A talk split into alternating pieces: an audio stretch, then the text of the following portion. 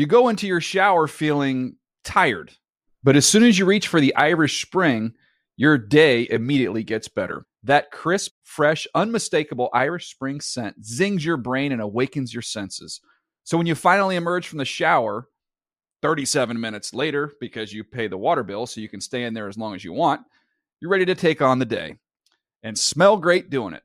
Irish Spring Body Wash and Bar Soap. Fresh, green, Irish. Shop now at a store near you.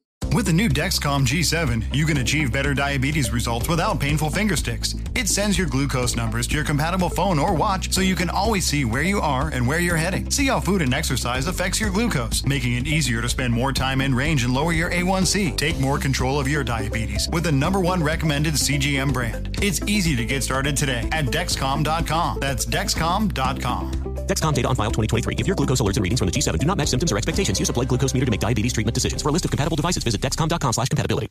I'm so excited to tell you JC Penney and country music singer-songwriter Walker Hayes are partnering together on a new limited time men's collection for the everyday guy. What I love about Walker Hayes is his laid back nature. He's a family man and being a country megastar while also having seven kids. You know he likes to keep his style cool and casual.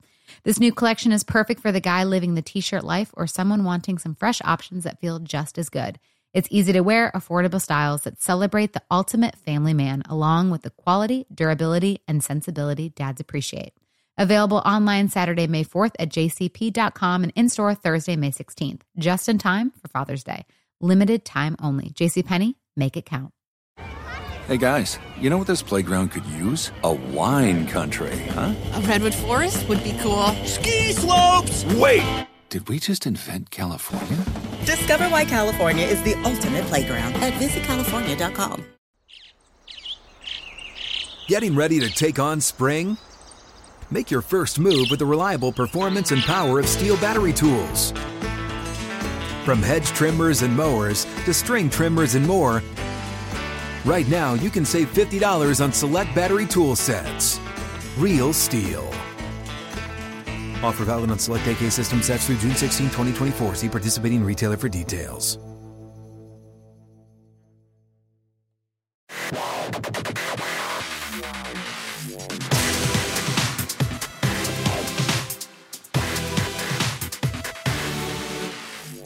What is up? Welcome to another edition of the NFL Fantasy Football Podcast. It's me, your man, MG Marcus Grant, alongside the Fantasy Hall of Famer Michael Fabiano and the Fantasy Viper Graham Barfield. And hey, the band's back together. Yeah, man. First time in a few weeks. Yeah, yeah. Feels so good. I know. Yeah. So Monday, I, I, I, I had to move suddenly again, like second time in 10 months because of another mold issue. And so we moved uh, over the weekend, and uh, then we locked ourselves out of the house last night. Two and a half hours later, uh, we got back in. So uh, yeah, You you've had a nice year of uh of struggles with your with your home and Oh my gosh! Hopefully this is it, though. Hopefully this is it. We I moved down uh, in, into the South Bay, and there's actually a lot of people. Uh, Amber Theoharis uh, Oh, yeah, is it's- down there. the new Akbar's down there. Lindsay Rhodes is down there. Yeah, so- except your your zip code and Akbar's zip code are a little bit different. Like So he, you're right. He's Manhattan Beach, which is where the fancy pantses all live. See, I- and Akbar Redondo lives next Beach is to- like the people who want to be in Manhattan Beach. Akbar lives next to famous rappers and stuff. Like, Yeah. you know, like he literally one day on you know on taping the show just uh, you know casually dropped that like he lives next door to Kendrick Lamar. Oh, Uh, well then. yeah, Damn. And exactly.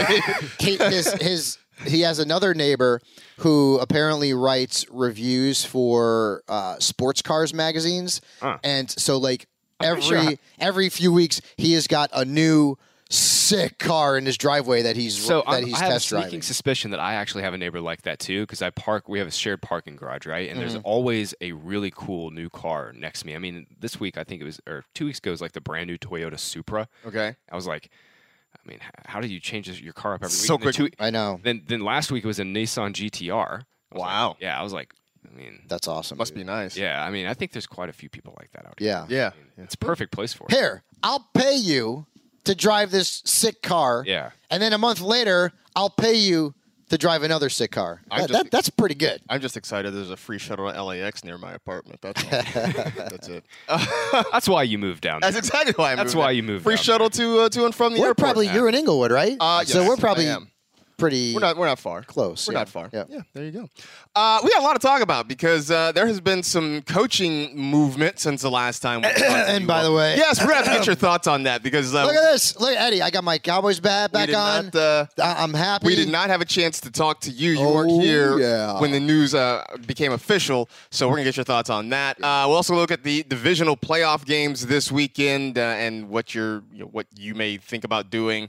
Uh, in terms of your DFS plays and uh, your your playoff challenge plays, because uh, Fabs, uh, some of ours went belly up this week.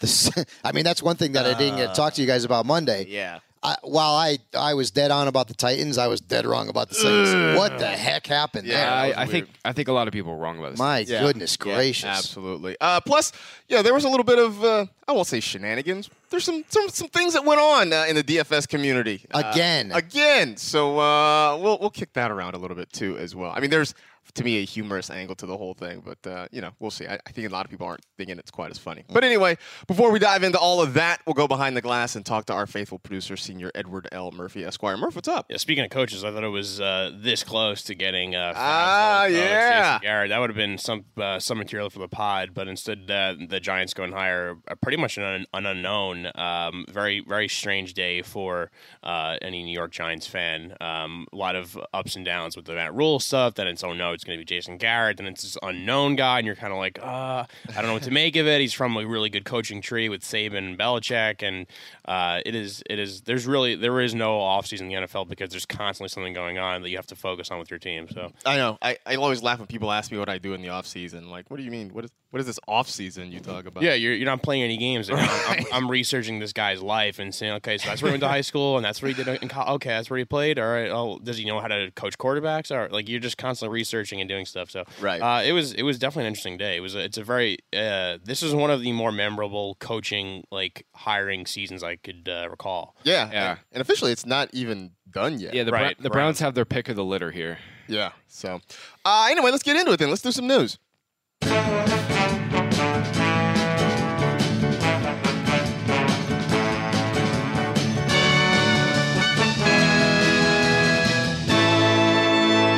Let's the news. Well, let's start actually by backing up because, as we mentioned on Monday, the Dallas Cowboys have hired Mike McCarthy as their head coach. Uh, our resident Cowboy fan, Fabs, was not here for that. So we all, uh, with bated breath, have been waiting to hear your thoughts on the new head man down there in Dallas. I'm excited. I mean, it, it was a safe decision. Let's put it that way, Mm. because McCarthy, you know, had a ton of experience. Obviously, had a nice run there in Green Bay. You know, got to the Super Bowl, Super Bowl championship with Aaron Rodgers, and um, I, I like the move. I, I'm I. I know I was like I was you know, Urban Meyer, you know this kind of thing, and, the, and you know there were there was some.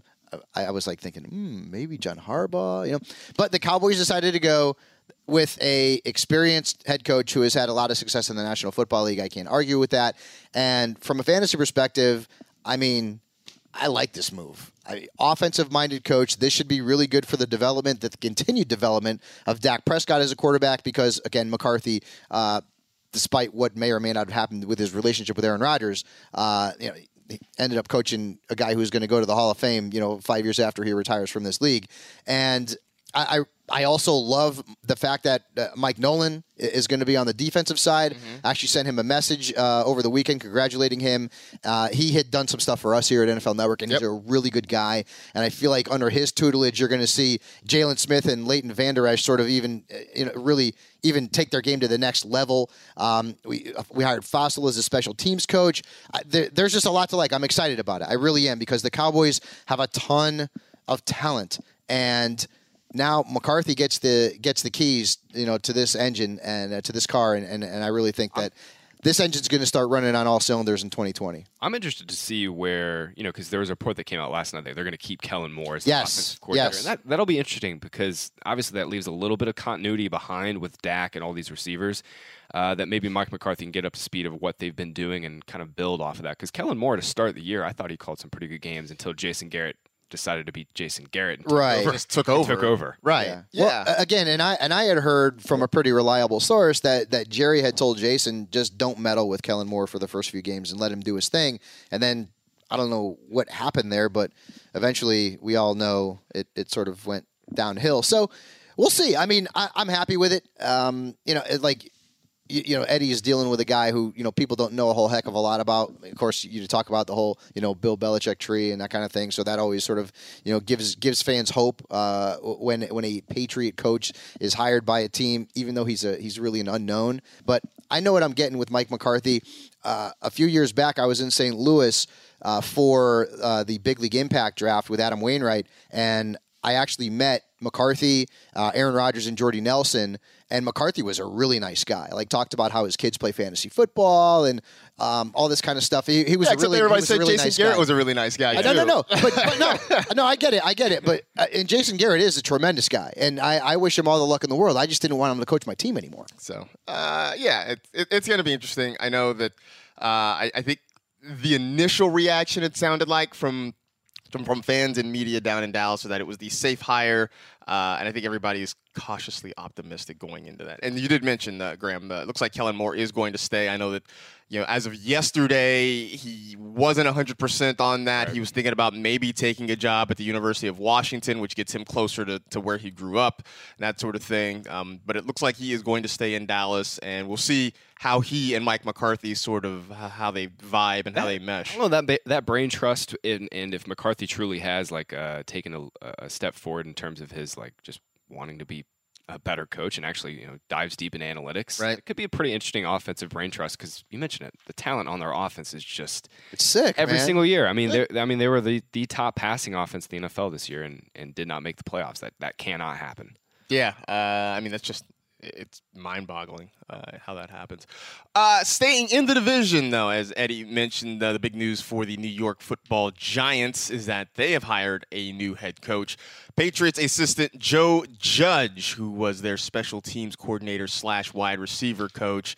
Uh, I know everybody has sort of sort of focused on the wide receiver coach portion of his duties because, well, the Patriots wide receivers weren't very good uh, this past year, but. I don't even know. I think I think the big thing with Joe Judge is that no one really knows what to expect from him. Uh, you know, people look at what the Patriots special teams did, and they were very good over the past four or five seasons. But in terms of everything else, he is so much of an unknown. They're going into this season, or the the Giants are going into the season with with talent. They, you know, Daniel Jones is obviously the future quarterback. Saquon Barkley is there. They've got some good pieces at wide receiver and tight end, especially once Evan Engram gets healthy. But I mean, Graham, we just there's Yeah. so much that's unknown here, right? The only thing we know about Judge right now is that he's spent roughly the last 10 years under Saban and Bill Belichick. Uh, he spent uh, three seasons with Bama back from 2009 uh, with the with the Crimson Tide, and you know since then he was you know with the, with Belichick and company for the last couple of years. It's weird though because like you know this was completely outside of the box because most people are expecting McDaniel's to get a job, and he very well could still get a job with the Browns or or, or uh, Star, Scarnecchia, and and it ended up being Joe Judge. Um, I, I really don't have a lot. I mean, because we just really don't have a lot of information. Nothing. I mean, there's pretty much no analysis that we can give right now, just because it's a completely unknown hire, and and um, you know, I, I I don't. Dave Gettleman is a mystery to me.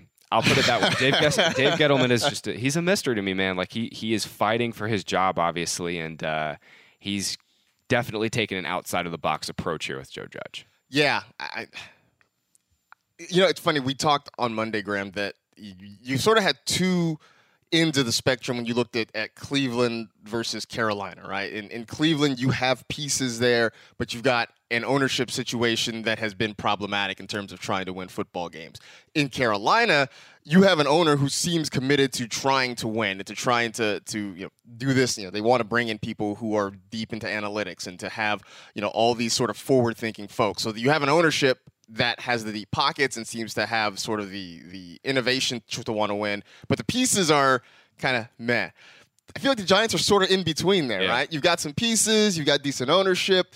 There's just you know, I guess we just wait and see. And Gettleman, for for better or worse, this past year is pretty clear he didn't know what he wanted to do. Whether he wanted to tank, whether he wanted to try and play to win. It seems like he he did a bit of both. You know, the Golden Tate signing was a little bit bizarre to me. You know, Right. letting Odell Beckham go, then paying Tate all of this money. And now they have a bunch of weapons. I mean, there are. Uh, we talked about it at the end of the year. I mean, the Giants are loaded with weapons, and if Daniel Jones can take a step forward and not fumble so much, and maybe make a few better decisions, He's gonna be a big They're gonna be looking really season. good. It's just mm-hmm. I, who is going to run this offense now? Because Judge, I mean, theoretically is is I guess the CEO type now, and right. I mean, he's a receivers coach uh, with, with no offensive coordinator background at all. Yeah, that. So I, I guess we're going to wait and see because Yeah. he's going to, to select his own I, his own did- coaches. I think it was clarified though that the Garrett news was they are thinking about him as OC. I would say, yeah. Oh, is that what? See, I, now I thought they were thinking about him as head coach, and then they sort of pulled that back once Yeah. they hired Joe Judge. I don't- so He's yeah, Marcus is right. It was he. They requested to uh, interview him Sunday night, and uh, mon- by Monday they kind of knew they were going to hire Judge. So the OC stuff was actually wrong. It was that they're trying to hire him. They they wanted an interview for him. That With see, that's that's what originally made sense. right. To me. Yeah. With the stink around Garrett, though, I mean, do you really think he's going to get a head coaching job immediately? no, I- No. he definitely would need an OC job. Taken I would think so. And if you remember too, when the Cowboys hired him to be the, the OC, like he was he ended up being the hot name. He almost ended up being the Ravens head coach. yeah, And so I feel like Garrett almost needs to get back into that OC role to sort of maybe build himself back up around NFL. Garrett uh, needs to get back into the OC role just so he can prove he can do more than clap. and clap. Yes. I, I was like, Yes. there's, there's Correct. no Correct. way that the New York Giants fan base would have accepted Jason Garrett as the head coach or even offensive, or even the OC. OC would be tough, but then again, anything probably is better than Mike Shula as uh, quarterbacks coach and an offensive coordinator. But the Garrett head coach would have been a tough sell. Yeah. So yeah, we'll, we'll we'll see we'll see what happens though with the Giants OC. Uh, the team has said Judge will pick his staff, so we await to see how that works out. The Carolina Panthers have a new head coach, Matt Rhule, coming up from Baylor. That dude Take got over there. paid, bro. Oh man, He got paid. I mean, what seven years, sixty-two million dollars. That's a lot of scratch for a guy who's coming that's into the NFL. That's on That's top a- of his buyout. I mean- yeah, exactly. his buyout at Baylor, which I, you know, I don't know if I've seen the number, but it has to. Be. It was six pretty or seven. I think it was six or seven million too. Yeah. So. Uh, So Panthers all in or pot commit. I mean, they are in on seventy-eight plus. yeah, dude. man, nice work Yeah. if you can get it. 78, 80 I know. um, plus million. Yeah. Uh, so Matt Matt Rhule takes over as the head coach for the Carolina Panthers. Now his calling card has been defense. Right. So yeah, I, I don't know what this means for the Panthers offensively, Fabs. I mean, they still have questions about what happens with Cam Newton, who their quarterback is That's going Ma- to be. that's Matt Rhule's biggest decision. right. He's got to come in and figure out who the hell his co- his, his quarterback's going to be. We know they've got Christian McCaffrey. You know, DJ Moore, Curtis Samuel are going to be there. That's kind of it. Like everything else is kind of a question. I know. right. And I mean, you know, Kyle Allen showed some flashes, but and Will Grier looked terrible. I mean, like I, I don't know if Will Grier is going to ever get an opportunity to be a starter in the NFL. I know he, it was a very very small sample size, but he did not look good. But you know, Carolina brought this guy in because he's turned programs around, right? I mean, Temple, uh, they went ten and two during the regular season in, in Rhule's third year. Uh, Baylor, obviously, turned that franchise, uh, turned that program around too. So, and he's, I guess, big into like player development and sports science. That's that's sort of uh, part of his reputation and what you, what the Panthers are going to get with him. So, we'll see. But yeah, we have to we have to see what they do on the offensive side of things because there's a lot of question marks clearly, but. They do have talent in place. I Yeah. mean, they've got the best running back in fantasy football. They've got one of the best young wide receivers in fantasy football. Curtis Samuel is very good as well. And Ian Thomas is an up and coming tight end, assuming that Greg Olson is going to be out. They need to work on the offensive line. But uh, there's pieces in place. But, uh, you know, as you mentioned, I mean, what is their quarterback situation going to be? The Panthers are in this for the long haul, man. Like you never see you never see coaching contracts over four or five plus years. No, that's a This one- lot of money, dude. This is it's a lot of money and it's a long time. And it- you know, it kind of makes sense though. Rhule has a background of he's coached like almost every position. If you go back and look at his coaching history, I mean, not only has he been like an offensive coordinator before he was a head coach, he coached like D line and stuff. So he's been all over the place. And I guess you know Dave Tepper, their new owner in, in Carolina, was is looking for sort of someone, uh, you know. uh, Like I, I guess fresh new blood would be a good way to describe it, obviously, but he's still looking for a CEO type, you know, Right. somebody that can come in and, and understand all facets of the game, and, and Rhule is certainly that. Um, now, I I will be the Panthers' assistant and, and offensive coordinating staff. That is that is what I'm looking forward to most to see what they do there because there is a lot of upside, as you mentioned, with those with DJ Moore. Christian McCaffrey and especially Curtis Samuel too. I think he's kind of been the forgotten man there a little bit uh, as the, as a equally talented receiver to DJ Moore. Yep. You mentioned the length of the, the Matt Rhule contract, and it, it is it is still sort of unusual to see a, a coaching co- uh, contract that long. But I wonder. Look, Matt Rhule's got seven years. I mean, it, we made a big deal out of Jon Gruden getting ten years.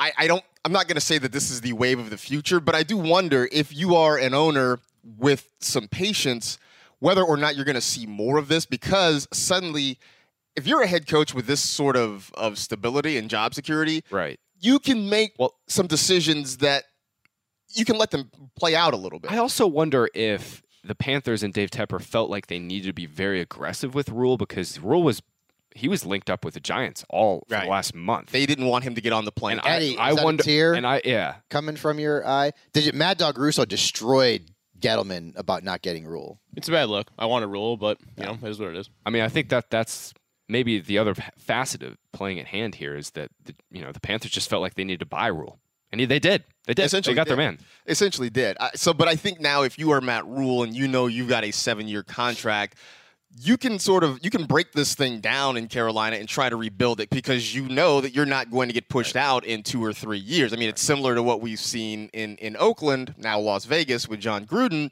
that you can you can trade away a guy like Khalil Mack and you can trade away an Amari Cooper because you got ten years. You got ten years to figure this thing out. And you know, I know that not all owners are that patient, but you know, you wonder. Uh, let's move from from the head coaching to the assistant coaches there that are, are you know moving, maybe staying in place. We mentioned Kellen Moore is going to stay as the offensive coordinator there in Dallas. Uh, in Washington, Scott Turner looks like he's going to be the guy who's the OC there uh, for uh, Ron Rivera. Shane Steichen is expected to come back as the Chargers offensive coordinator. I like that.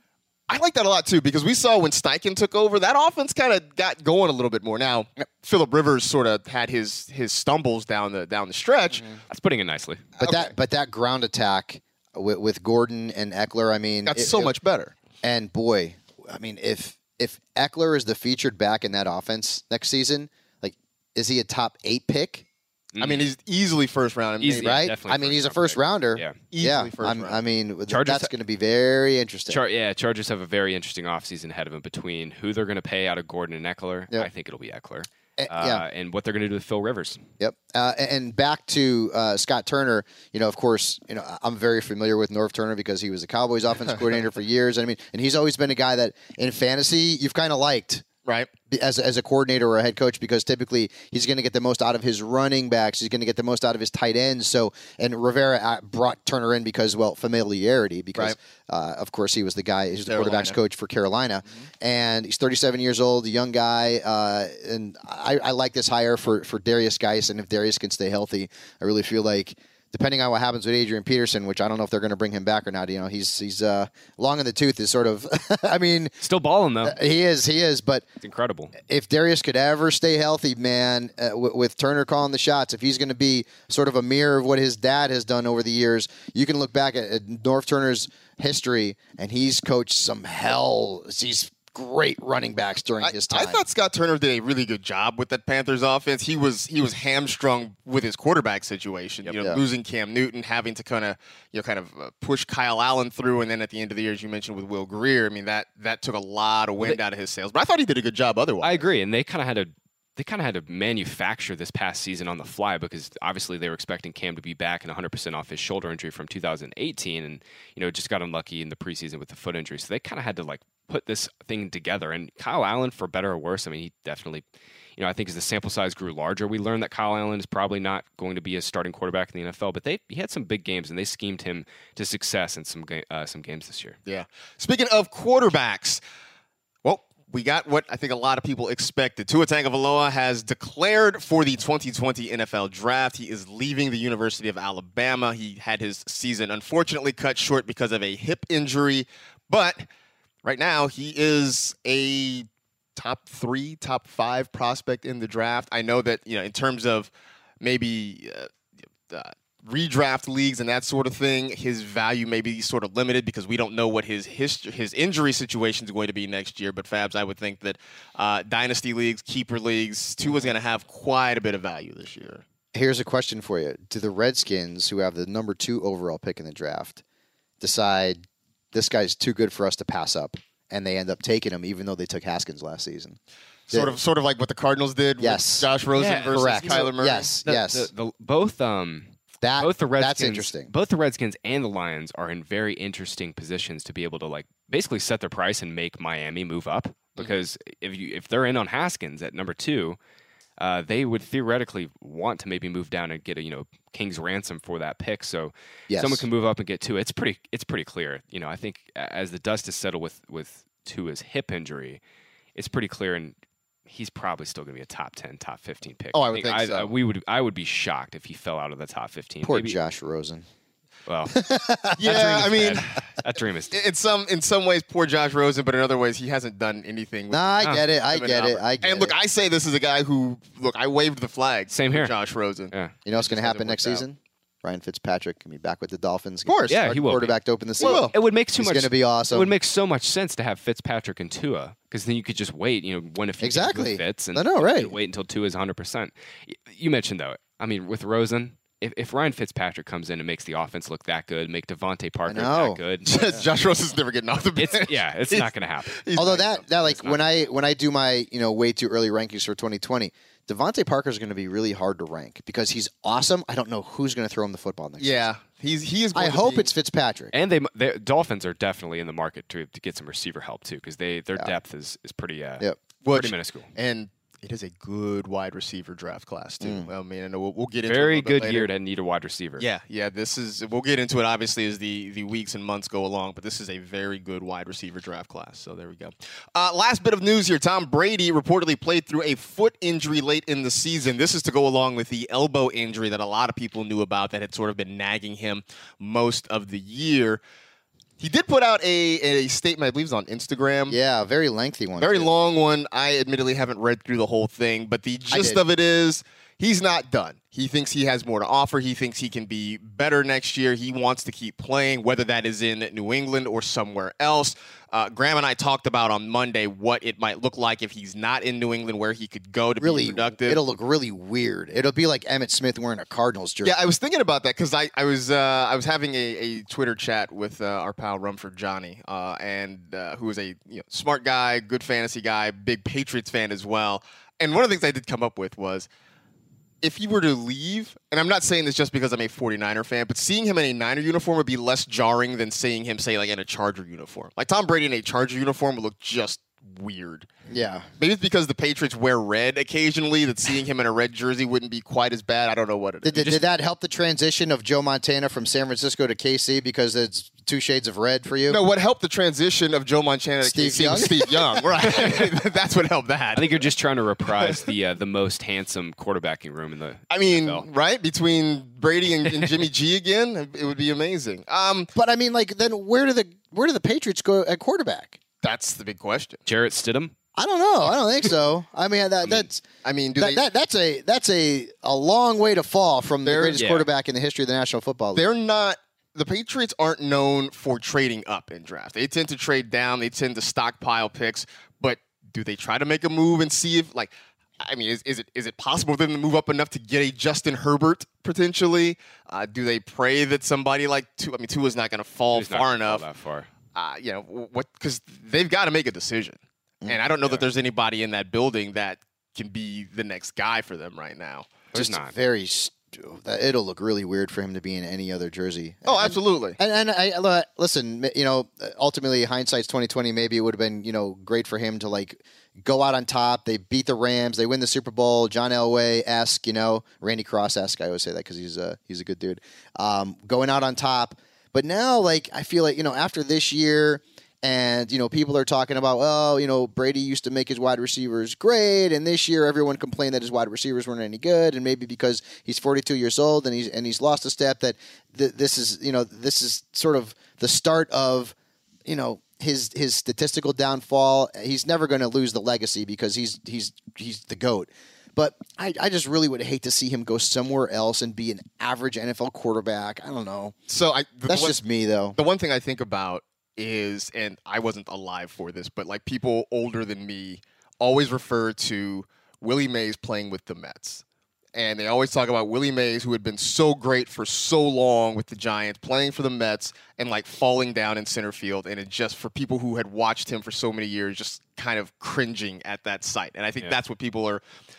We've seen it so many times beyond Willie Mays too. I mean, our Right. sports stars that have just these illustrious hung around. and yeah, Yeah. just hang around too long. With Brady though, I, I mean, I think it's just pure competitive fire that he, Oh, absolutely. he just doesn't want to give it up, even though he has no. I mean, theoretically, he has no nothing more to play for, no, No, more nothing to accolades that he prove, could- nothing at all. Yeah, The Chargers are one of the teams that keeps popping up as like a rumored destination there for. we uh, talked about for that on Monday too, and to me, that doesn't make much sense because it, it would be hustling. You go from one Right. old quarterback To to older- another backwards. older To an quarterback. older quarterback. It doesn't make sense. Yeah. But so now, though, if You know what though? yes, Chargers are trying to get butts in the seats, bro. yeah, but, but I- I also brought that up too, though. Right, what will put butts in the seats consistently is winning games. Yes. Like the Tom Brady, you know, the shiny new Tom Brady toy that that wears off in a town.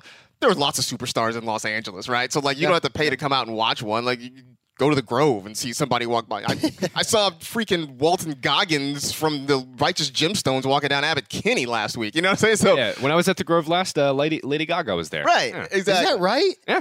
Now, did she have 700 people around her protecting Yes. her? Yes. I, I just that seems strange to me that Lady Gaga's walking around the Grove. At the mall, right? it Like, was- basically- she was at like a, st- a store, like a pop up stop. That's got to be the uh, biggest one. Christmas, like my but- biggest celebrity sighting in Los Angeles was years and years ago. Was Arnold Schwarzenegger at a Pinkberry in Brentwood.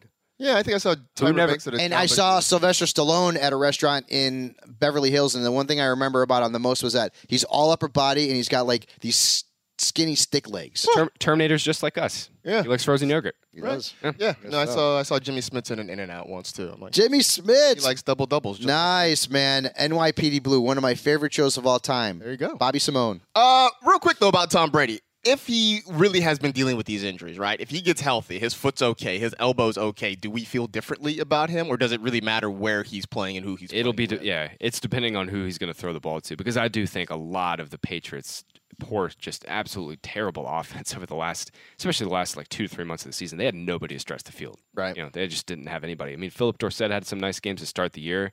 And then that fell apart. Disappeared, And. Josh Gordon, you know, fell apart. And they tried to make AB work, and that fell apart. Um, N'Keal Harry was up and down all I year. wonder where they would have ended up if they kept Antonio Brown. I mean, maybe he would have been suspended and unable to play regardless. But And I really wonder. And by the way, I mean, I think if anything, this just also cements Rob Gronkowski's legacy. Because look at what that offense looked Without like him. all year long. Yeah, Even dude. without Gronkowski at like seventy percent, which he was in 2018, his final year, uh, the offense was just clearly not Maybe the same. maybe the greatest tight end Props uh, to, to uh, ever play. Also, props to uh, Dave Dameshek, who always does his Jenga piece uh, theory, and he always said that Gronk was the Jenga piece there in in uh, in New England. You Yeah. pull him out of there, Very the whole smart. thing falls apart. So there you go. All right, okay, that was a pretty long news section, but uh, that's pretty much everything you need to know.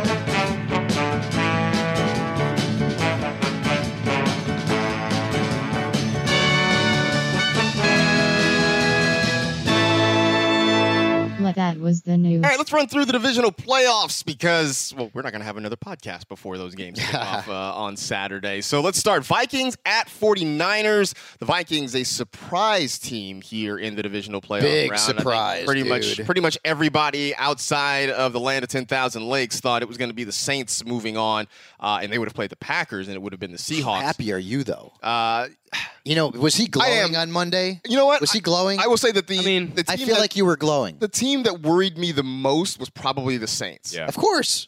Um, And now you got the six seed on your home turf. Yeah, but now I'm like the Vikings are hot. so, so now there's Are they there's that really fear. though? They beat. They won one game. Man, they went into the the dome to do it. No, it. I get Yeah, it. this But the, the Saints, like that, that's going to go down in history as like one of the most cursed postseason runs. And who knows? Maybe they're going to make another one next season. You know, Brees is what forty We'll have one. one more shot probably. I mean, you know, with with the whole issue and that call that that should have been made but wasn't on the PI last season. I mean, the Saints have had some really.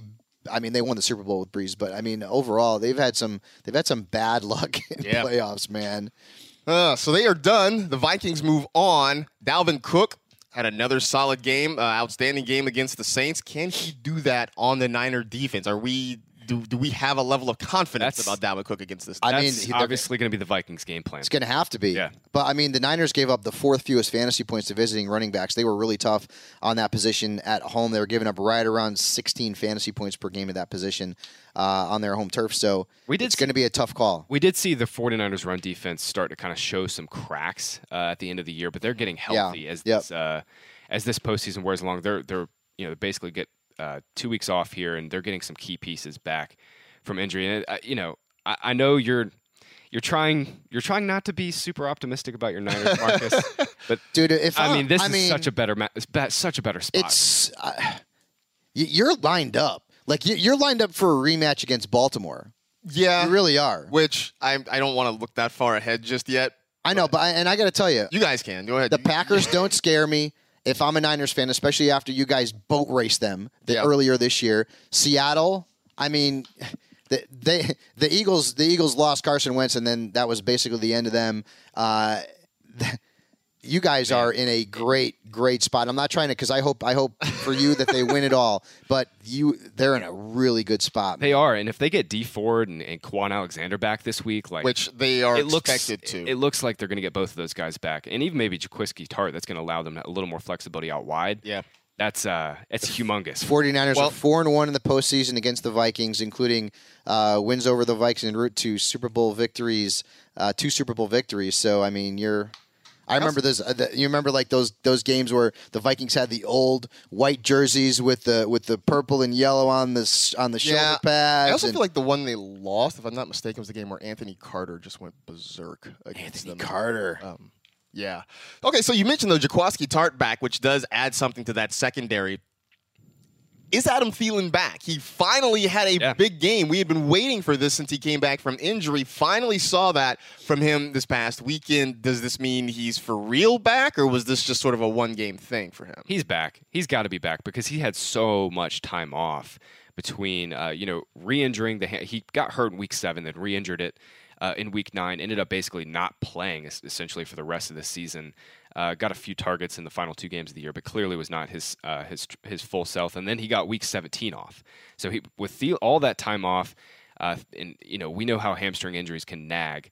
Uh, Thielen is pretty clearly back, and that's that is huge for this Vikings team. I know we didn't see much of Stefon Diggs uh, in the in the wild card round, but you know having a fully healthy Thielen and Diggs is, is pretty huge for them, especially if the 49ers are going to get healthy themselves on defense.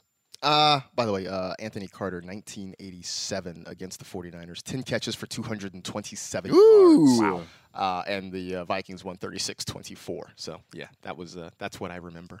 Uh, on the flip side, for the 49ers, how much do we trust Raheem Mostert? I mean, he's been very good. He sort of has taken over that job, but that Viking run defense is very good.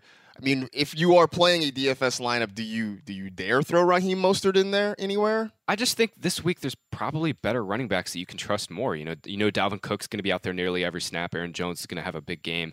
Uh, we'll see about Mark Ingram. We'll talk about here in a minute. But like, Mostert has definitely been good and taken over as the 49ers lead back. But like, you know, this is Kyle Shanahan. It's the playoffs. He's not going to he's not going to leave any of his of his great plays in, in the bag here. He's going to use all three of his guys between Breida and Coleman as well. And uh, I, I think Mostert will be fine. You know, he'll, he'll get his 15 touches, but I think there's probably better and more valuable running backs on this slate. I mean, if you're playing playoff challenge, I would think Mostert is going to be the guy that you're going to want to put in there because many Which of have, us by the had way. Alvin Kamara in there, and now Mark Ingram. Like I started him, and I mean he's still dealing with this calf injury. I don't know what's going on with him. I, if you lose him, that stinks uh, in playoff challenge because you would have gotten the double points this week. But if you don't play, you don't get anything. Get so nothing. yeah, Yeah, no, I, I did go with Mostert in uh, in my playoff challenge lineup because I did lose Alvin Kamara there. Uh, so looking at the Niners wide receiver, we know George Kittle is going to be George Kittle. He'll get his targets. He will make his plays. But if you are looking at the Niners wide receivers, uh, Emmanuel Sanders or Deebo Samuel, pick one. Which one do you feel better about? I think I think I'd go Deebo just for the YAC Yeah, I'm ability, going but they're both also. they're both in great spots. I mean, I know Xavier Rhodes played pretty well last week, uh, but the Vikings have been flammable on the boundary all year long, and and uh, Kyle Shanahan will get his guys in the right spots here. Yeah, it's I agree. Deebo Samuel has been like I don't. I- I don't really know who to compare him to necessarily in the past. He's he's not a tall guy. I mean, he's you know not even six feet tall, but he's strong. It's like he's like an oversized running back playing receiver. That's good. That's Yeah. fair. I don't- don't. I was gonna say maybe like a, an undersized Anquan Boldin. Ooh, okay, yeah. You know? Bolden was amazing after the catch, Absolutely, prime. absolutely. So that's that's all I can think about when I when I watch Deebo Samuel play there. Uh, all right, so there you go. Niners. That's Vikings at Niners. That game Saturday. The early game, 4:35 Eastern. The later game on Saturday is Titans at Ravens. That's an 8:15 scheduled kickoff there. The Titans. Uh, not to a lot of people's surprise, ended up going into Foxborough and winning, beating the Patriots there. So I, I don't know how many people came away shocked from that. I feel like they were sort of the popular upset special pick of the week. Ryan Tannehill was he was fine. He wasn't Yeah. great in that game. This week against the Ravens, will we have hashtag Tana thrill or hashtag Tana fail? This this sort of seems like it's going to be just like a low scoring smash mouth because these teams are very similar, right? Mm-hmm. What do they both want to do? Run the football, right? The basis of both of these offenses are having success on the ground, and if the Titans can get Derrick Henry going, I, I feel like the Ravens probably didn't want to see the Titans. This is a team that is playing well. Uh, they just came off of beating the Patriots. I know they lost to the Saints in the regular season, but they gave them everything they possibly could this is going to be a fun game to watch. If you like defense and old school grinding it out, you know, Henry getting 25 carries in this game. I don't know who the running back's going to be for the Ravens at this point because Mark Ingram, as we mentioned, is still dealing with that injury. This is going to be a fun, fun game to watch. And I think Ryan Tannehill is not going to be asked to do too much in this game Right. because of what their philosophy is going to end up being. Yeah, I mean that's and that's sort of what happened last week. They didn't ask him to do a lot. He didn't. He didn't have to, to. do a lot. Yeah. right. Derrick Henry pretty much literally carried this team to victory, and it may be the same thing again this week. So, which leads me to my next question: Derrick Henry versus the Ravens defense. Who you got? Oh, it's tough to bet against Derrick Henry. Okay, I do. Man. Like I- Ra- it's- yeah, Ravens run can't do it. defense is, you know, they'll tighten up. They're at home. Uh, obviously, have a lot of talent up front there to, to stop the run. But Derrick Henry has just been a man possessed. Um, fully healthy, uh, obviously off that hamstring injury. I mean, he's just gone ballistic in his last two games that we've seen him. Um, He's had a lot of postseason success, Yeah. man. Even though it's a short sample size, Yeah. he's done really well in the postseason. And if he keeps riding like this, he's going to be a top five pick next season. all I know is the Titans are going to have to throw way more than 15 times in this game. No, uh, uh, Absolutely. But you know I what mean, though? If I'm a Titans fan, I have confidence in Tannehill because he looked great down the stretch. I do too, and my but my God, I mean the Patriots' offense just could not muster anything. So and the Titans just played that super conservatively on offense. They're gonna have to they're gonna have to open it up big time in this game because Lamar is going to be able to expose some of the deficiencies the Titans have in their secondary. Because you know I know it was the Patriots last week; their defense looked good, uh, but you know previously the Titans. Basically, since the middle of the season, have been an average to slightly below average pass defense. On the other side, Mark Ingram, and you mentioned it, Fabs, is dealing with this calf injury. In fact, the, the Greg Roman is speaking right now. I can tell because my Twitter feed keeps popping up with quotes from him. Uh, they are saying that Mark Ingram is day to day. He's got that calf injury. He didn't practice on Tuesday. Now, last week he apparently was able to practice. Seemed like he was on track to play. Uh, and then this week, something kind of tightened up on him, and now they're sort of holding him back as a precautionary measure. I mean, do we do we have any confidence in this recovery that he's going to be able to play? And if not, Gus Edwards, Justice Hill, which one of these guys intrigues you? Yeah, Gus the Bus. I, he got a lot of carries uh, the last time the Ravens were out there on the field. I, I really think he is. They're going to use both because you know Gus Edwards gives you nothing as a pass catcher, so they're going to utilize Justice Hill as well. But eh, I mean, and again, in playoff challenge, if you started Ingram like I did, you're hoping he plays, but this this kind of stinks. It makes it tough, and this also it doesn't give the Titans a massive advantage, but you know the Ravens losing a guy who scored double digit touchdowns and, is a big time part of that offense. If he can't play or if he's at less than 100 percent. The, the the Titans are uh, have a- have a uh, have a nice advantage there in that backfield matchup. Gus Edwards is a massive value too in DFS this week if, Mhm. if Ingram is out. Uh, they'll get Justice Hill involved for sure as a change of pace guy. But Edwards, every single time we've seen him, even dating back to when it was originally just him and Lamar in 2018 when Lamar was a rookie, like he's he's a very good downhill runner. He can certainly grind out some big time yards. Any non Mark Andrews Ravens pass catchers that you believe in? Any any any that you would maybe just I mean, just you know take a YOLO play on sort of. Marquise Brown is cheap. He's cheap, and he ha- I mean he has. Right, he's only going to see four or five targets, maybe. You just hope one of them ends in the end zone. Exactly, but you hope one of them is like 70 yards downfield and he he uh, splashes on it. Yeah, I mean Marquise Brown is always uh, always a fun like kind of uh, you know just dart throw type play Yeah. for DFS. But other than that, like if they spread it around, they'll get the ball to Will Snead, especially if Mark Ing- uh, Mark Ingram's out too. They'll probably uh, rely on Mark Andrews a little bit more too as a Yeah. pass catcher. Yeah, I mean Tennessee, you know, they gave up ne- nearly nine catches to, to perimeter receivers. Uh, that's a sort near the near the top uh, of the National Football League in terms of the most. So yeah, I, he's he's one of those dart throws, man. He's certainly one of the dart throws, and, and I, don't know that they're going to change the offense uh, drastically or or at all if Mark Ingram can't play, but you know that that could Well- open up some more opportunities for Hollywood. The Titans not having Adoree' Jackson too is is potentially huge. He's their speed corner, and uh, that's one of their guys um, uh, that could keep up with Marquise Brown. Could, he could return um, this week. He played for the Patriots, but didn't practice on Tuesday. He's still really banged up. Yeah, I'd say uh, yeah, Mark, Mark Andrews also limited in practice, uh, although it looks like he's going to play. So we'll see. Moving on to the Sunday games, we'll start with the Texans and Chiefs. That is the early one, 3:05 Eastern time. All right, pick one. Carlos Hyde or Duke Johnson. Last week we did this, Fabs, and I think I don't think we picked wrong, but early on there was a whole lot of Duke Johnson, which sort of surprised me. By the end, Carlos Hyde sort of I, I won't say took over, but he ended up being the top running back. But uh, so let's do this again. Carlos Hyde or Duke Johnson? Where, where where would we go for this one? Do we have to? I mean, the Chiefs' run defense hasn't been good this year. Yeah. Down the stretch, it wasn't as bad. I mean, and, and Hyde, you know, 16 carries for 48 yards. That ain't all that great. You know, he had the five, he had a five yard touchdown catch. That was it.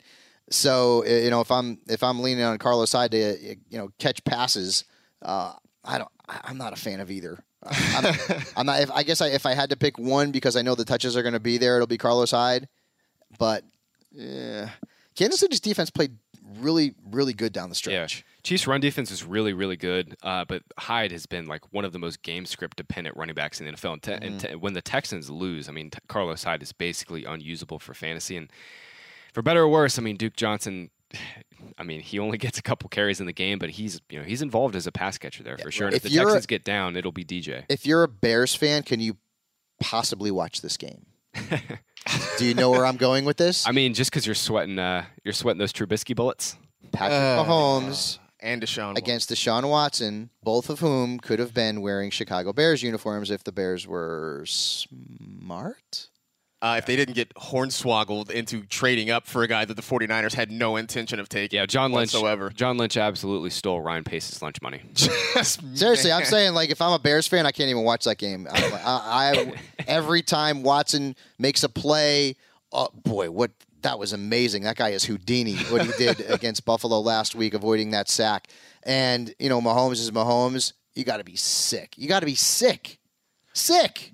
All right. So along that line, choose your fighter: Deshaun Watson or Patrick Mahomes this week. I love Mahomes, but I'm going with Watson here. Just because every single time we've seen the Texans get behind, Watson has to put the team on his shoulders. He just goes nuts for fantasy. Not only just trying to push the ball down the field aggressively, they might get Will Fuller back this week too. Finally, I saw that. Yeah, he is Um, still dealing with a groin injury, up in the air at the moment. Uh, Will Fuller's natural state is day to day. So I mean, based on the numbers, you're taking Watson, I would think, because he's he's a- about a thousand dollars cheaper on DraftKings. Well, than, yeah, he's- uh, than Mahomes. He's che- he's cheaper, 800 a- bucks. And if the Chiefs get ahead in this game and Watson has to chase in the second half, I mean that's just it's always bananas for fantasy. And he is still well. He's definitely more likely than Patrick Mahomes to get you a rushing touchdown as well. So that Yep, uh, that's yep. that's definitely worth with bringing into play.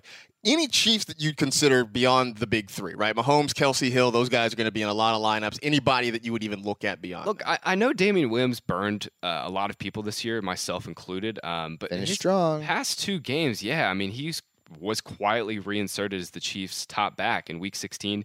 Saw 19 touches, followed that up with another 16 in Week 17. Um, look, I, I mean, I, I, I mean it. Every time we've seen Damien Williams on the field, especially since he got healthy in middle of the season, around middle of the season, he's been really good. He's produced for fantasy. It's just mm. it's just the injuries that have been a big problem for him. And obviously the Chiefs have have clearly, you know, LeSean McCoy's clearly fallen out of favor there in that backfield, and they really don't have anything else. They don't trust Darwin Thompson, so I'm Yeah. I'm expecting a big workload for Damien Williams here. Now he's fully healthy and he's got a, you know another week off. on Houston gave up the fifth most fantasy points to running backs It's a during the regular season. They gave up 4.6 yards per carry. You know, so yeah, he could end up being a pretty decent value uh, this week, no question about that. And if you think the Chiefs are going to the Super Bowl, well, I mean, He's a huge value He's a nice challenge, yeah. playoff challenge option. Yeah, there you go. Uh, all right, last game of the weekend: Seahawks at Packers. That is Sunday night, six forty Eastern time kickoff. Is DK Metcalf the wide receiver one in Seattle now? I mean, it looks like it, right? Although we did we did call that last week because Philadelphia has been awful against perimeter receivers, awful. Terrible. I mean, and and decaf, D, D, Decaf? decaf, Decaf Metcalf? which I think they have a drink now for yeah, him, right? some uh, they have a drink some for him now. company like in Georgia or something. Yeah, yeah. Uh, Yeah, he's So- now. How the hell did he fall in the draft? because he had a because he had a bad three cone drill. I mean, who gives a rat's I mean- patootie? I mean, actually, overall, though, all the time the in an combine, NFL he game, was you like, have to run around three cones. how know? did he fall that far? One of the craziest spectacles I've ever seen in any sporting environment it was simply watching DK Metcalf run the 40 live. Where you, you and I were I remember sitting there, and it was weird because for those of you, you know, I know most people don't get to go to the combine. They don't put on, you know, on the board what the time is. But now in this digital age with Twitter, you know, people who were watching it on TV are posting the time, and you could just hear this murmur just go Yeah. through the crowd. Like I had never seen anything like that before. I don't know if Metcalf's their number one because Tyler Lockett's just that damn good. Uh, but DK and Tyler together for the next couple years with Russell Wilson. I mean, could you imagine? There's literally not a better pairing for Russell Wilson in terms of just like what we know, what we know Russ loves to do, dropping the ball in the bucket, getting his guys in terms of timing, and and Metcalf has just proven to be such a great, great asset for them and such a perfect fit for this offense. it's just it's DK Metcalf's season. I think speaks to sometimes our over reliance on drills at the combine, but also having a coaching staff that can understand your strengths and weaknesses Exactly. and allow you to look. Everybody talked about how bad his three cone drill was. It's like okay, well. Then we'll just we'll have you run routes that don't necessarily Exactly. involve that. and he sort of landed thing. in a spot where a team had just lost, you know, their number one wide receiver in Doug Baldwin, who decided to, you know, walk off into the sunset there and retire. Yeah, And the opportunity, boom, And, and you was- just was- wait. was right there. You just wait until DK Metcalf can consistently run out routes because if he can start just just making one or two extra moves in terms of instead of just moving straight in a moving very fast in a straight line going downfield or across the field.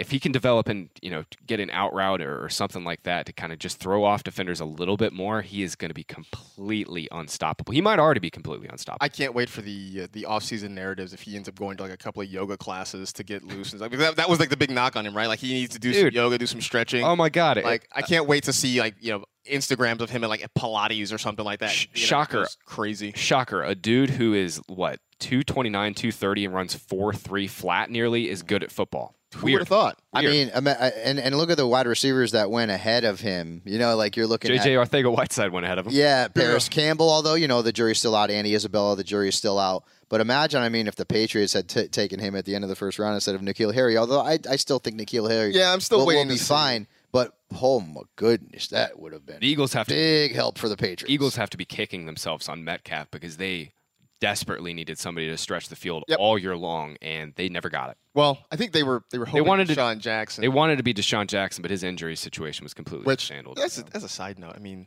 is this the last we've seen of DeSean Jackson? Do you think he? Mm-hmm. maybe- He was he was working out in anticipation to come back. All right. Uh, he'll probably give one more shot. Yeah, uh, just just curious. Uh so we talked about the Seahawks wide receivers. Can either of you paint me a picture where you start Travis Homer in DFS this week? Mm. I don't think so. They're, they're gonna get. They're gonna try and get for better or worse. They're gonna get beast I- mode involved too. I, th- I think Lynch is, is getting ready. You know, he, he- I think he's going to see more more of the workload though. So that would, that would be.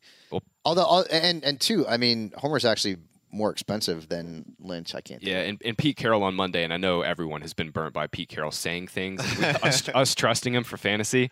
Uh, Pete Carroll said on Monday that, that Marshawn Lynch is going to play more this week. yeah, right, exactly. I, I do believe that, for better or worse. No, I, I believe it as well. I mean, I think they they want to sort of get look. Let's remember this guy has taken over a year off from Yeah. playing actual tackle football. if nothing else, he's got fresh legs. Like, Right, right, and like he still looks good in short yardage situations. I mean, he had some of those classic beast mode runs where he's just churning his legs and, and running people over. Um, you know, as he said himself, run through a bleep's face over and over. Like he, he did that a couple Over. times. Over, right? and over and over and over again. That's uh that's one Yeah. of his classic quotes there. All right, so Travis Homer probably not going to be in a whole lot of lineups this week.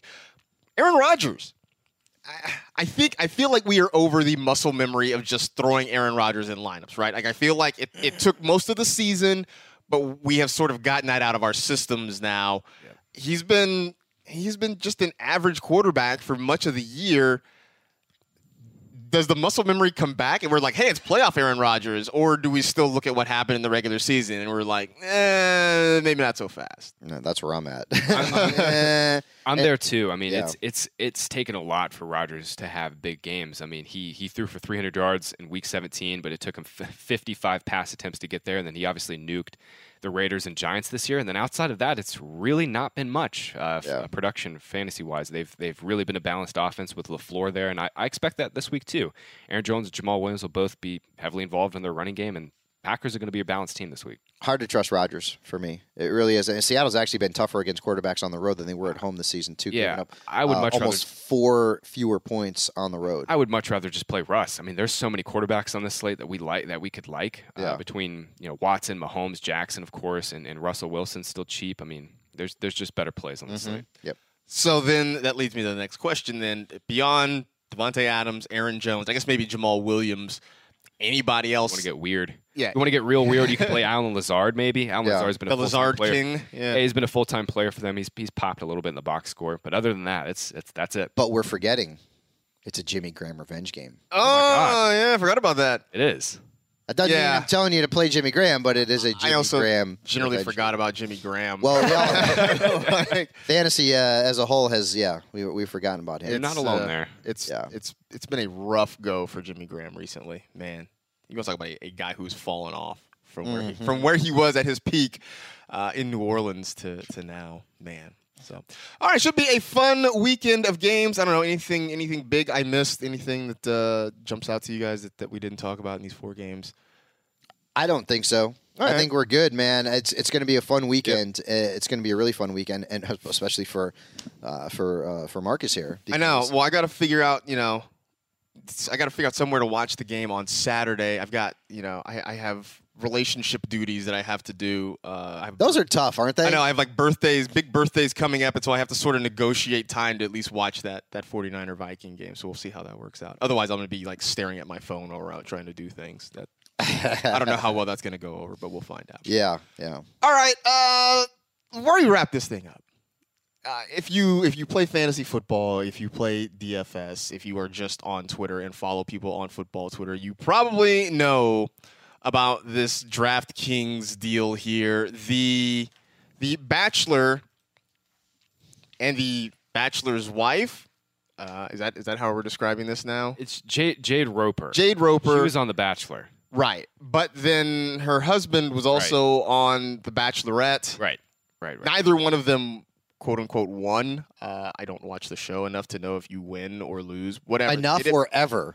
Both. Yeah. You win the pu- publicity at all times. Sure. So Jade Roper Tolbert and Tanner Tolbert, they were both on the respective versions of the show. Uh, neither was picked by The Bachelor or The Bachelorette, but what they met on Bachelor in Paradise. Yep. Uh, and got married. And now Jade Roper, Jade Roper Tolbert, won the Milly Maker on DraftKings, which, you know, I don't know, seems like, I guess, a fun story. Here you are, a reality TV star. Now you win a million dollars. I mean, it seems good publicity for both sides. But hold on. There is suspicion that this was a little bit uh, not above board, that the two of them combined to go over the 150 entries uh, that are allowed there. I mean, chances are you probably read this story. They have a they had a combined allegedly 300 entries. Uh, so people are mad. DraftKings is investigating, and actually, this little bit of news that popped up as we were talking earlier: uh, the runner-up in that contest has hired a lawyer um, by the name of Alan Milstein. Some of the other high profile cases Alan Milstein has had. Uh, he has actually worked on behalf of Allen Iverson, Carmelo Anthony, Maurice Clarett. So he is involved very much in law that surrounds sports and, you know, I guess sports betting in this case, uh, if you will. First thing is just one, it just makes me laugh that like I don't think this is as big a story if there's nobody from The Bachelor involved, right? If it's just a random person who works at like, you know, Ralph's, um, you know, it's not as big a deal. But I guess my question is, are people really mad or are they mad that like they because I, I am I am hard pressed to believe that these are the only people who have somehow pooled entries to get around this. Exactly. Mm-hmm. This this happens. I won't say every week, and I, I won't pretend to know who who who all does this, but this happens on large scale almost every single week in, in DFS uh, in max multi-enter tournaments because you can enter up to 150 lineups, like you said, just as one uh, one person, and uh, you know it makes. I, I mean, it's it's just an easy way to cheat. You kind of keep your player exposures the same. What they did was actually they used uh, the Ropers both used like I think Jade used all the quarterbacks from the NFC and he used all the quarterbacks from the AFC. So they split their exposures that way. Got it. And they both had like a bunch of DK Metcalf. Um, look, I, I, think people are probably mad that they didn't win, but at the same time, I, I could also understand there are you know legitimate DFS players that are upset that this has been something that's been ongoing, an ongoing problem in DFS. People colluding and it just hasn't been addressed. And the only reason it might be addressed now is because, like you mentioned, Marcus, they're celebrities. So, but so that's my next question though: is how. And I, I don't know from a programming standpoint or a you know coding development standpoint because that's not my bag how to prevent it because it always feels like there's going to be some workaround. I mean, at the the dawn of DFS, you had people, you know, basically dropping code into the into the thing. Right, and, employees. Right. Uh, you know, and just like building massive numbers of lineups you know, look, it's like it's like buying more lottery tickets, right? Like the chances of you hitting are greater. I always feel like you know those who want to get around the restrictions are always going to be a step ahead of mm-hmm. everything. It, yeah. it would be really hard for for one of these sites to step in and and like regulate, you know, players against colluding. It'd be it would almost be impossible, right? You're relying on. I mean, I don't even know what system would be in place. So you, you'd have to like go in to every single player entries lineup like before lineups locked essentially and, and just try to see if there's some sort of overlap between all the max max multi entry and that could you know lead you down an, your own rabbit hole. Right. You know and and this is also prophecy. this is also I feel like you know obviously the NFL is uh, you know in business with DraftKings to a point. To a point. And I feel like the, that's a big part of the reason why the NFL is not going full in. They're not jumping into that DFS pool completely because this kind of stuff happens, and the NFL doesn't want their name associated with this kind of thing. Uh, as as NFL employees, we all well know. You know, if you are if you get caught gambling on team sports, you're not going to have a job anymore. Uh, we can't play DFS uh, for any sort of monetary uh, you know reward. We, well, it, if you if you watch Fantasy Live when we do our DM, you, you see yes. big giant disclaimer. Yeah. Yes, right. I mean, I, I, do I do you know game day morning, and this big giant thing is on the bottom. So the NFL is and and it's it's smart. And, and some people may think, well, it's hypocritical for the NFL to be taking money from these places, but not actually uh, allowing their employees to participate or or promoting it. It's not though, because this kind of thing happens and and now we're seeing this again. And the people who are going to be the critics of the NFL or and or daily fantasy DraftKings etc are going to come and jump all over this thing and say well there's people out there who are cheating and it's going to cause an issue. And obviously we're going to potentially see here as you mentioned uh, a lawsuit in this scenario. But th- this kind of stuff is really what I believe in part keeps the NFL from jumping totally into that DFS pool because if you guys remember, I mean, and, and, and you know, I've been doing this for 20 years now. The NFL initially didn't even want to get involved in fantasy football. The right. NFL Correct. didn't have its own product. They were using uh, CBS Sportsline or ESPN, and they were just putting the NFL brand on there. They didn't have their own in-house uh, product until what five, five, six years ago. And when they decide, well, geez, you know, we, we've got to jump on the bandwagon here, and we're going to say, hey, this is not gambling for us because, you know, for example, you know, Daunte Culpepper doesn't play on the same team as LaDainian Tomlinson uh, or you know uh, you know Calvin Johnson, whatever the case may be, because it's just fantasy. Um, this here is a little bit different because there are people who play fantasy football in the traditional sense for fun, whereas DFS you're playing to get paid. Right, which also and I, look, this is me just sort of galaxy braining this thing, right? I, I know everybody sort of wants to have a level playing field, and I guess maybe that's why you limit the number of entries that you put in there. Mm-hmm. This thing is never, especially I think on the DFS side, is never going to be fully level, right? You're going to have people with a deeper knowledge base, yep. uh, with just flat out more time to do this, yep. and more money, and more money. So yep. to put, and I think that's the biggest thing, right? No, that is at 100 percent the biggest thing. The, the biggest barrier to entry with with DFS, frankly, it's not skill because I mean, if you haven't played DFS any given week, you could you know step in and beat all of the pros for right. one week. You could do it. You mm-hmm. seriously, you could do it. It happens. The biggest barrier for entry is is money, and not everybody has you know you know 150 lineups at twenty dollars a pop. Not you know that's a lot of money. Not everybody money. has Right. has that money Yep. to you know to pop that into to a tournament. Which you know, I think in some ways it, and I, I don't think it's a coincidence. It is why this is sort of mirrors. I think the the poker craze of the early 2000s, especially online, where you know you you if you have a bigger pot, you can tend to sort of you know bully your way into winning bigger money. I think in some ways this sort of sort of mirrors that. Um, so. Yeah, this ended up being kind of more of a substantial, less funny discussion. I mean, it's good. No, no, I'm like, I think it's totally cool. Uh, you know, it started off sort of as a joke because The Bachelor was involved in this thing. But uh, yeah, I think, I think, I think we're. This is not the last we've heard of this. Um, you know, I'm curious to see what happens with this lawsuit. I also, you know, the skeptic in me thinks that something like this is going to happen again. Um, I don't know how soon. I don't know how often, but you know, the odds say that it is going to happen again very soon. I just went on to Twitter Mm. and the Redskins um, welcomed Scott Turner, and I clicked on his Twitter, and he follows me. Oh, hey, that's cool. Maybe I can get Redskins. Uh, Yeah. Um, follow right back at you, Scott. Hit me up. Ask if uh, we can get some more Terry McLaurin love, please, during the season. Love it. That'd be great. I will do that. All right. I think that's enough. I think we're done. We appreciate you downloading and listening as always. You know the drill. Tell two friends to tell two friends. Rate, review, and remember if someone tells you you're a skeptic, don't believe a word they say. We'll see you on Monday.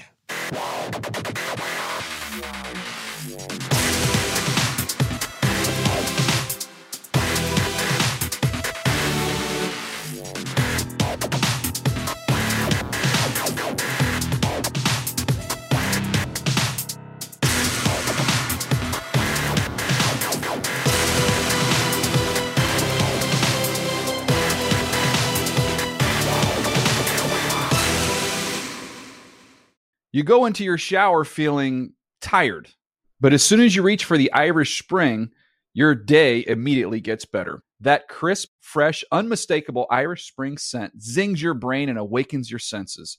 So when you finally emerge from the shower, 37 minutes later, because you pay the water bill so you can stay in there as long as you want, you're ready to take on the day and smell great doing it. Irish Spring Body Wash and Bar Soap. Fresh, green, Irish. Shop now at a store near you.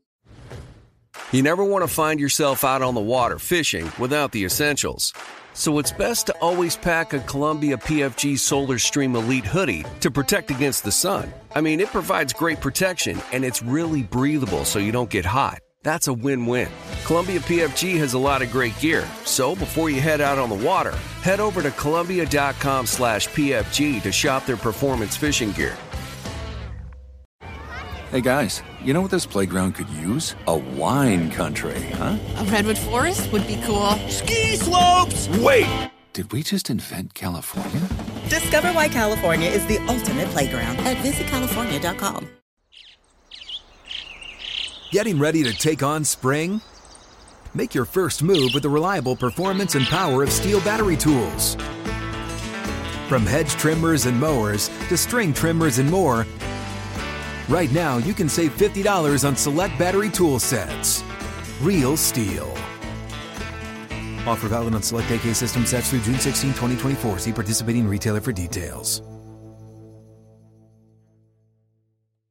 What's up, y'all? Janice Torres here. And I'm Austin Hankwitz. We're the hosts of Mind the Business Small Business Success Stories, a podcast presented by iHeartRadio's Ruby Studios and Intuit QuickBooks. Join us as we speak with small business owners about the tools they use to turn their ideas into success. From finding that initial spark of entrepreneurship to organizing payments and invoices, we've got you covered. So follow and listen to Mind the Business Small Business Success Stories on the iHeartRadio app or wherever you get your podcasts.